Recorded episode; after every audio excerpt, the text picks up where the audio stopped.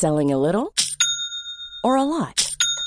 Shopify helps you do your thing however you cha-ching. Shopify is the global commerce platform that helps you sell at every stage of your business. From the launch your online shop stage to the first real life store stage, all the way to the did we just hit a million orders stage. Shopify is there to help you grow. Shopify helps you turn browsers into buyers with the internet's best converting checkout.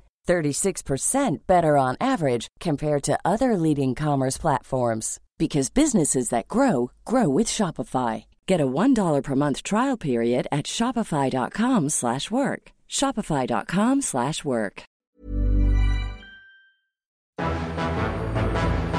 It's July 20th, 1808, and another remarkable event is about to be uncovered by Arion, Rebecca, and Olly, the Retrospectors.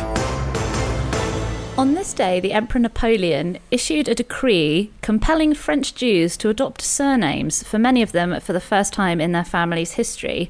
And this was about 17 years after the Jews in France had received full citizenship after the French Revolution, but Napoleon had an aggressive plan to assimilate them into French society by hook or by crook, and this was one of his devices for doing so.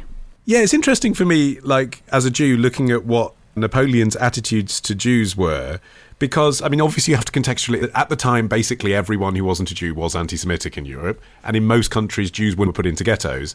So, on the one hand, it was quite progressive because he was sort of saying, "Look, French people, Jews pose no harm. We can let these people into white society, and they will integrate without you having to fear them." But on the other hand, it was saying to Jews, the only way we're going to accept you is if you do integrate, which means marry out of your religion and your ethnic communities, become more distant from your faith, tell us what you're doing, like create these uh, consistoires, they called it, which was like a kind of almost like trade body, really, for the different regionalities of French Jews. And I think the rabbis and the community leaders that were invited to be part of these consistoires must have felt flattered being asked to be involved because that put them on the same status as the Catholics and the Protestants, who also had these unions.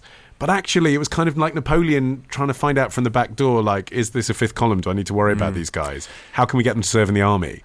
It's one of those whole questions, though, like at a broad brush level, that surnames are so a part of the fabric of not just our society, but like all societies worldwide these days, that you don't sort of think of there being a genesis point where people kind of got surnames. And it came as a huge surprise to me that, that Jews were late to the party in this case anyway. You know, I'm, I'm Jewish as well, but I had no idea that Jewish names historically tended to be uh, patronymic. So you were just kind of the son of your father, and that would obviously then not be fixed and it would change down the generations. And it was only at this point in history with Napoleon that Jews started to take fixed names. But even thinking about the fact that that non-Jews also had to sort of pick a point in history where where names got permanent, and that right obviously did happen at different points around the world, but yeah. yeah. it's just something that you take for granted that we've all got one. Yeah, and also immigrants to this country now. So apparently, I don't know if this is true, but this is what I was told by a friend of mine whose name is Patel. I said to him one day, Why are there so many Indians with the name Patel in the UK? Because in India it's not as common a surname, but here it's the most common Indian surname.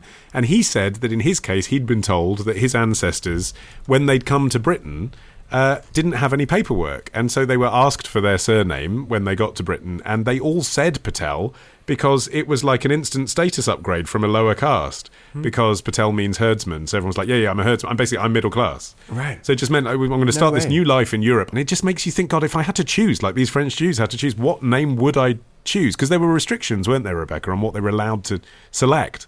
Yeah, so uh, First, it should be said that there were lots of French Jews who did have surnames by this point who had integrated into French society so they were allowed to keep whatever names they'd adopted over the generations. But the decree specified that uh, they couldn't use place names, which kind of makes sense because if you've got like 500 Jewish families in one town, you don't want them all to have that surname. And also, the Old Testament names couldn't be used. They could be used as first names, but they couldn't be used as surnames. And if you think about the fact that traditionally Jewish surnames were patronyms, that meant that you couldn't just take your father's name and make that your surname.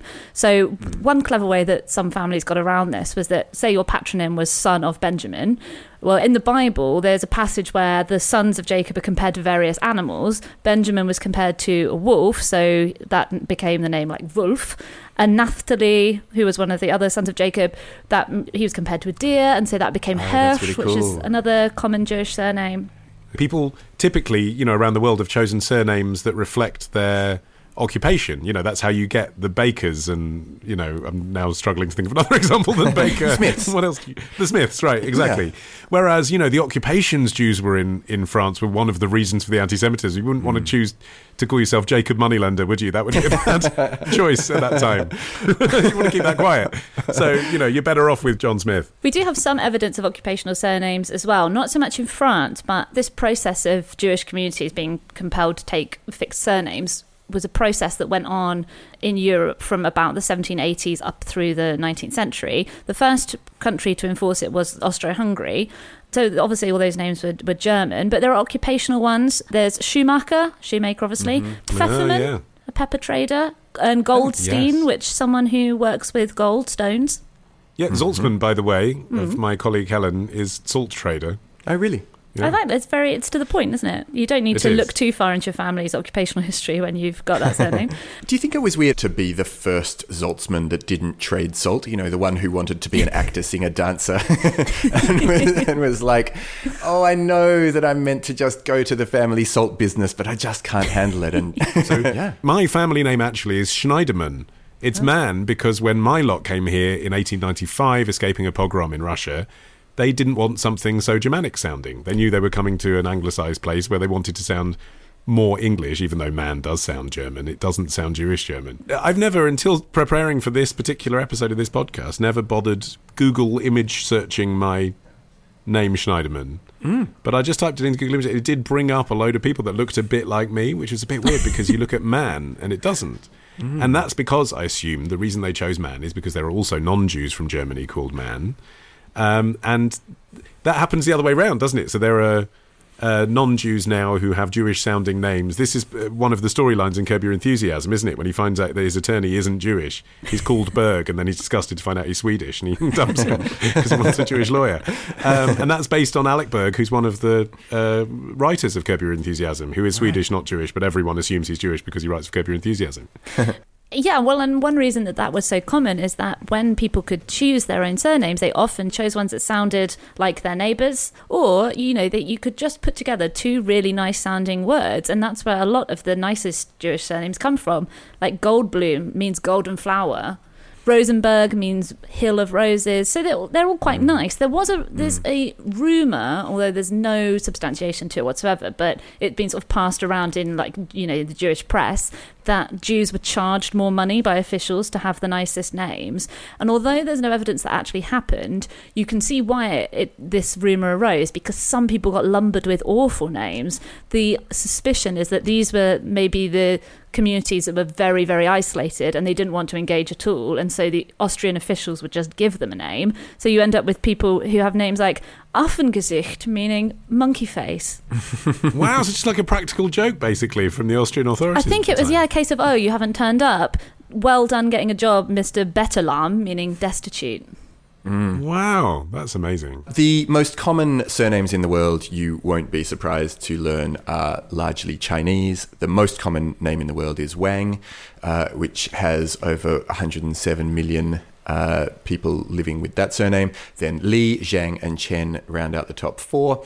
But as well as those massively, massively popular names, it's interesting to think of the names that are sort of dying out. According to the blog of MyHeritage, they have this list of endangered names, and there are currently a number of names that have fewer than 20 contemporary bearers. Villain uh, is apparently in that endangered Yes. list. Miracle and Relish also on the endangered list. Relish is a great name. It is, isn't it? Oh, It's not as if there's just been a small number of relishes always, but actually 142,000 ancestors claim the name relish. It's just that now it's dying out. So, yeah, it's interesting to think that they'll come to an end. And guys, for just £5 a month, you can sponsor one of these endangered surnames. what about McNicoll though? I presume. I mean, that doesn't sound Jewish. So is that Scottish Irish? Yeah, so the Jewish side of the family is my mother's family, which is the Jewish side of one's family, um, and their uh, Winnikovs was the Russian name that um, came down to me in that direction. And we should say, Rebecca, so you, you changed your name when you got married. So you're. Uh... I genuinely thought you were going to tell me I changed my name because I was Jewish, and I was about to say, no, I'm not. yes, I Although, did of change course, you do name. have an Old Testament first name, don't you? Yes, it means heifer or noose, depending on the translation. All beautiful things. Yeah. Tomorrow. We don't do this no more. That bit. Ladies and Ladies gentlemen. and gentlemen, it's my pleasure to introduce to you. Love the show? Support the show. Patreon.com slash retrospectors. Part of the ACAST Creator Network.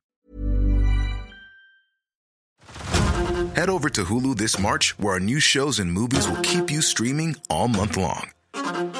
The acclaimed movie All of Us Strangers, starring Paul Mescal and Andrew Scott. Stream the new Hulu original limited series We Were the Lucky Ones with Joey King and Logan Lerman. And don't forget about Grey's Anatomy. Every Grey's episode ever is now streaming on Hulu. So, what are you waiting for? Go stream something new on Hulu.